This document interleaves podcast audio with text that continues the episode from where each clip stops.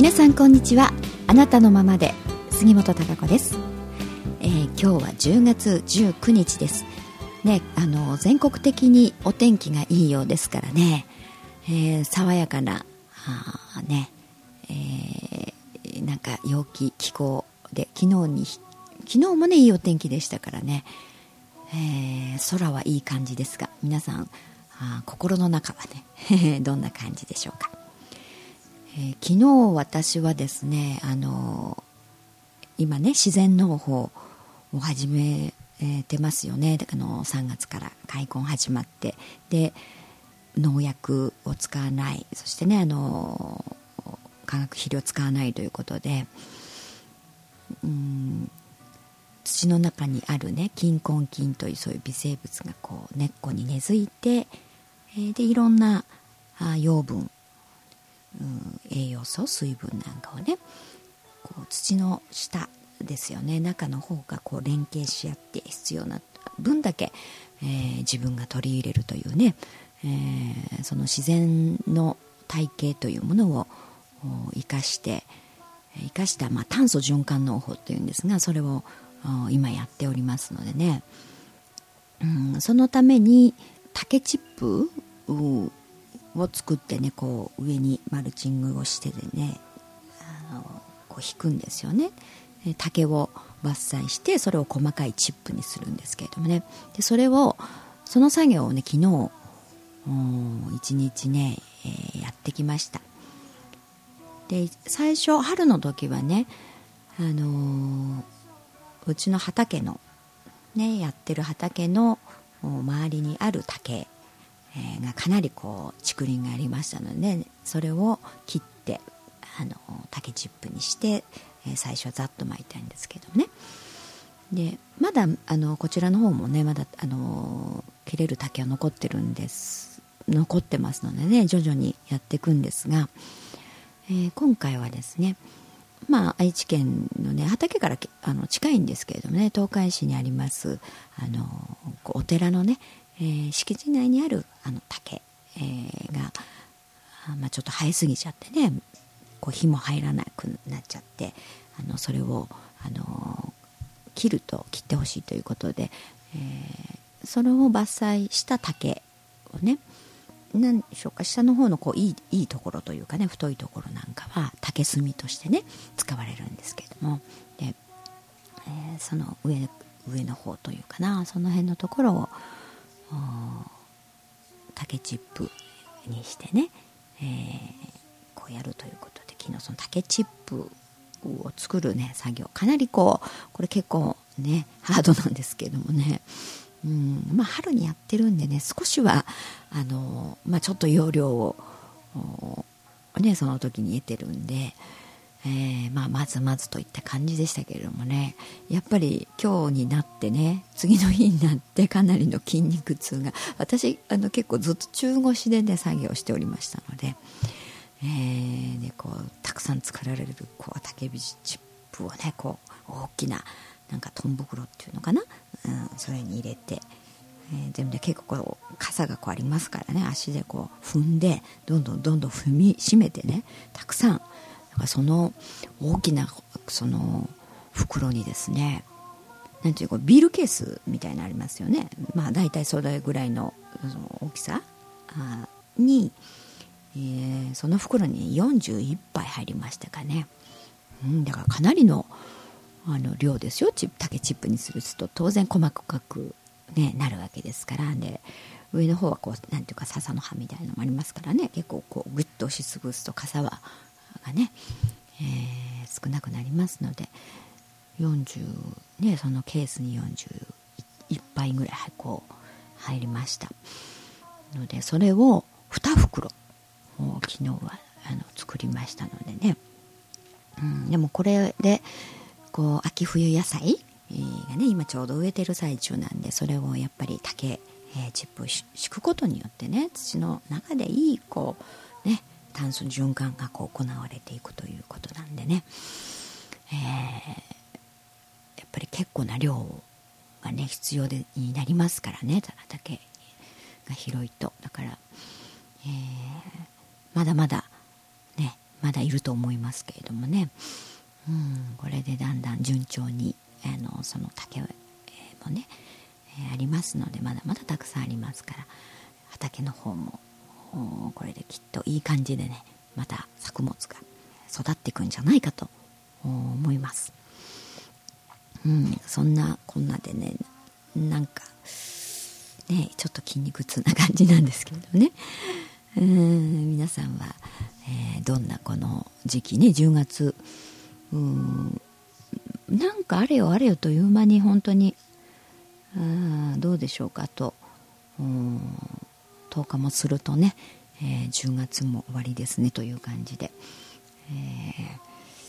まあ、本当に早いなと思いますけどね。うん。まあでも何でしょうか。ここのところうんやっぱり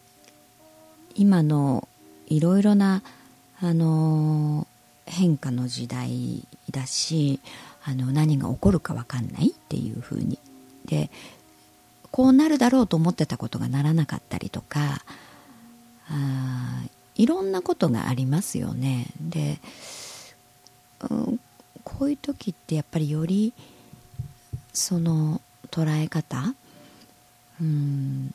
依存しない、うん、人任せにしないというかな、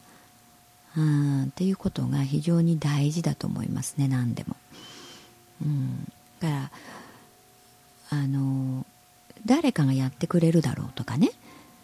うん、人任せにしてると非常にストレスが多くなりますよね。うん、その不平不満も増えると思います。なんでやってくんないのってなりますからね。えー、だからあのそういうのでやっぱりストレスって自分が思うようにいかないということで人間って非常にストレスがたまりますしその不平不満というものがね、えー、蓄積されていきますよね。そうやっぱり自分の中が穏やかじゃない。ね、うん、イライラしてる、うん、そうするとまた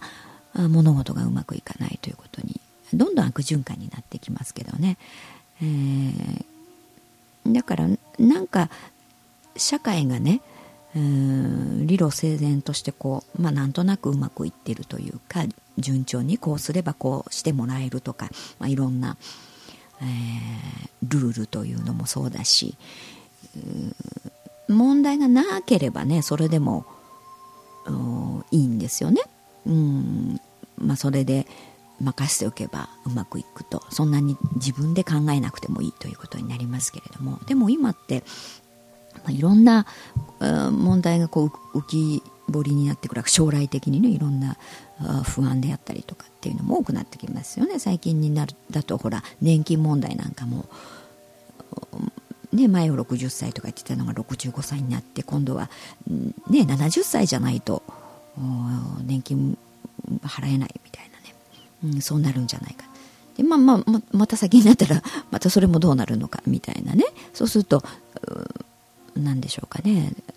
まあ、もちろんどうなってるんだって国の制度とか政策に対してねそれは意見をするっていうことがあるんですけれども、うん、でも何もかもねなんか人がやってくれる、ね、国がやってくれるからっていうそれは全て国の責任でしょみたいな、うん、あと会社であればそうですよね。その社長であったりとか上司であったりとか、まあ、会社に対してね。会社が何かやってくれて当たり前。だから、そうじゃなくなるとねやってもらえないというかことになってくると急にどうなってるんだみたいな。どんどんまあ責めると言いますかね、うん、そちら側を責める、うん、まあそれ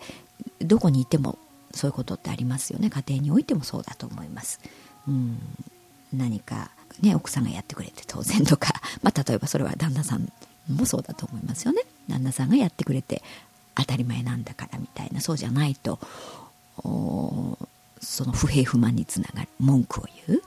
うん、なんでなのみたいな、うん、だからそうしてる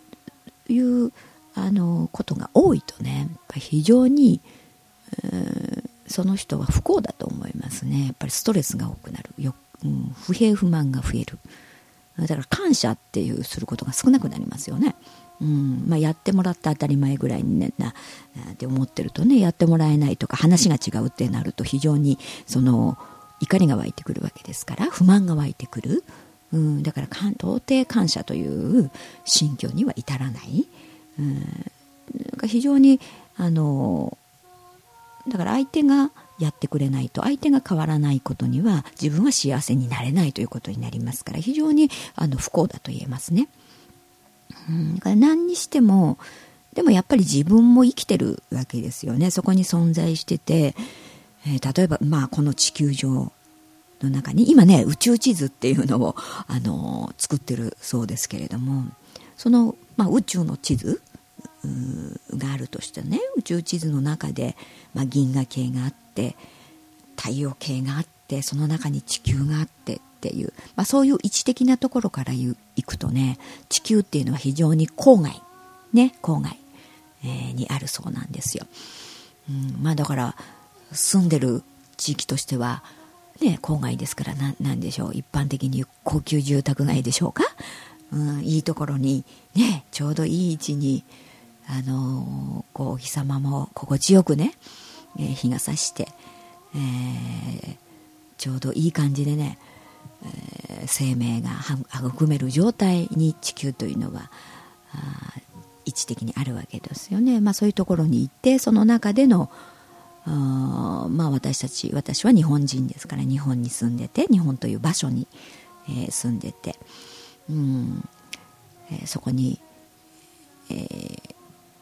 こう、まあ、自分の意思でね生まれてきて、えー、そこにこう住まわさせてもらってるわけですからね。それなりにやはり、えー、やっぱり自分ので生きるその自分の責任というのがありますよね。何でもかんでも人がやってくれるっていうのはおかしな話であって。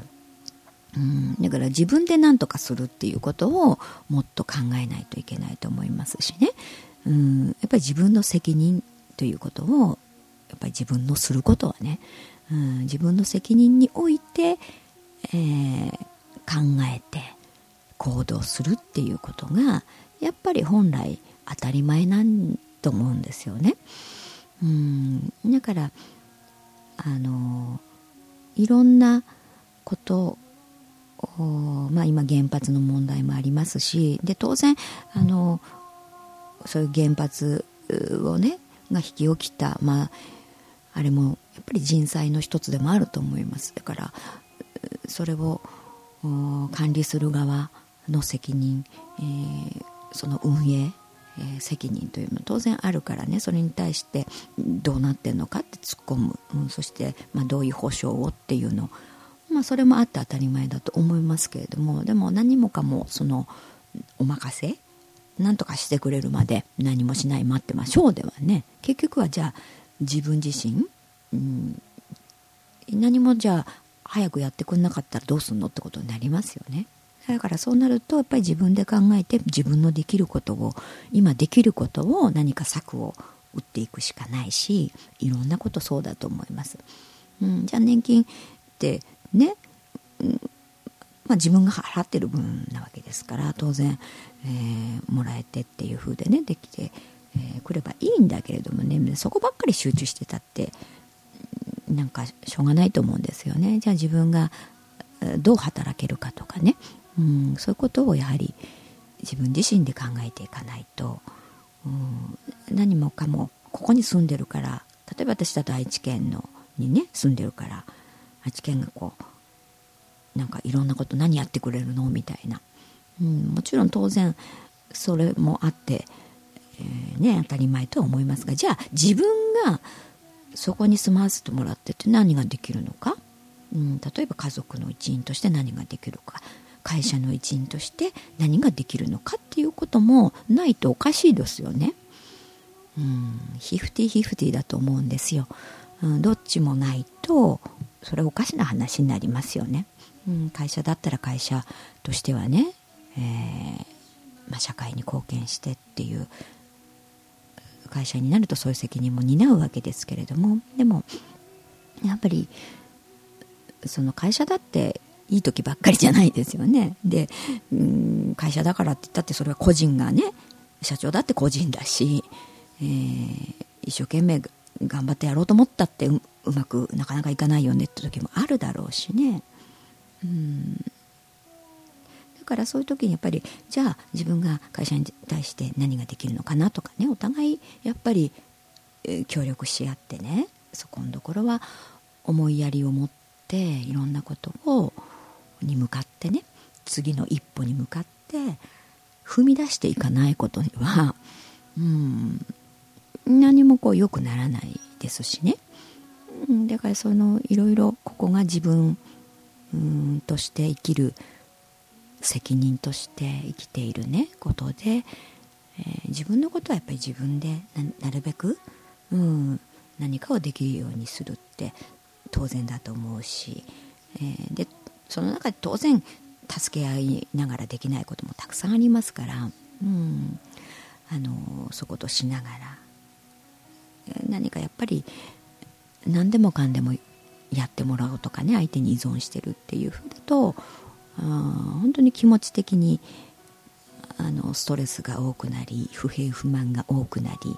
思うようじゃないということになりでそのままで止まってしまう、うん、でそのままで動かないでいればどどんどん悪化してきますよね。でどんどんどんどん愚痴しか言わないということになってくるとうんやっぱり自分の人生なのになんかどんどんどんどんこうしぼんでいってしまうというかな、うん、自分思うような変化というのができなくなってしまいますよね。うん、はい、それってやっぱり自分で変えていくしかないしそれが一番 ストレスのない方法だと思うんです。一番早いし、うん、やっぱり何でもかんでも相手任せ、ね、会社任せとか、うん、にしてるとなかなかこうことが進まないでじゃあうん、任せてたらねその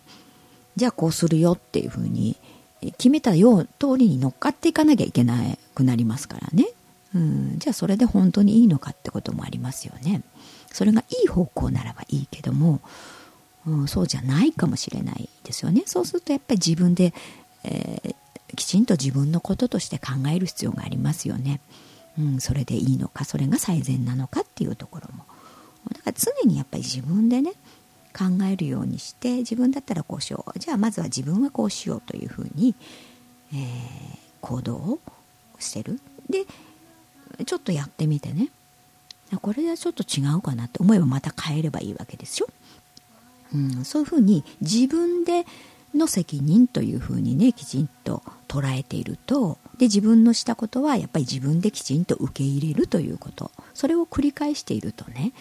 えー、ちゃんと自分が方向性自分で決めてねちゃんと自分の人生を主導権を取って、え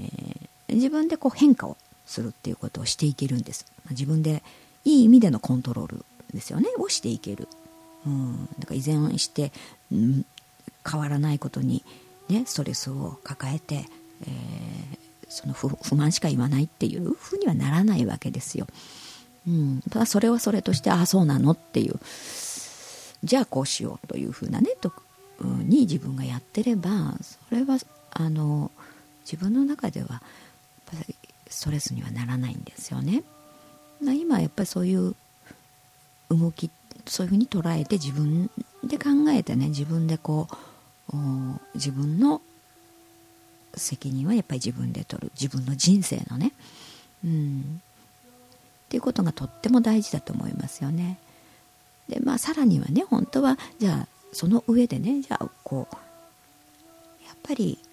そこの会社にいればそこの会社にねいて自分ができることっていうのが貢献何ができるのかっていうふうに自分がもっとね積極的にあ出られていくと本当にこうより心の中はねより穏やかでね平和で前向きでっていうふうに、えー、いられるんだと思いますね。そういう充実感というものが出てくると思います。うん、からあのやっぱりまずは、えーまあ、自まあ、自分の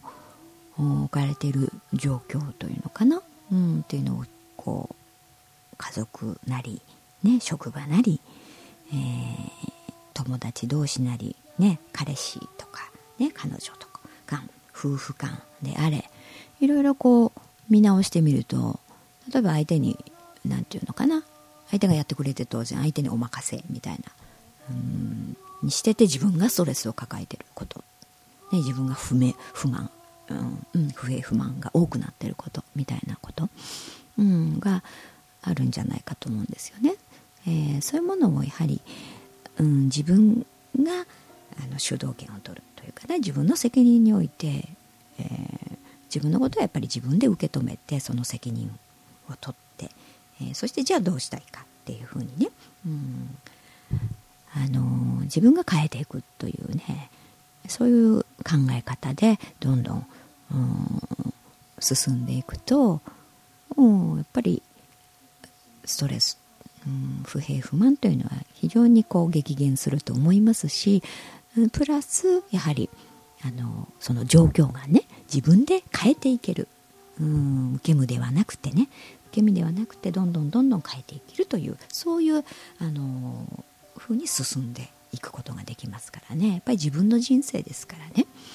えー、そういう進み方というものがあやっぱりとても大事だと思いますし、今やっぱこういう世の中ですからね何が正しくて何がっていうのをね聞いて「はいそうですか」って言ってられないでしょ？いろんな情報もね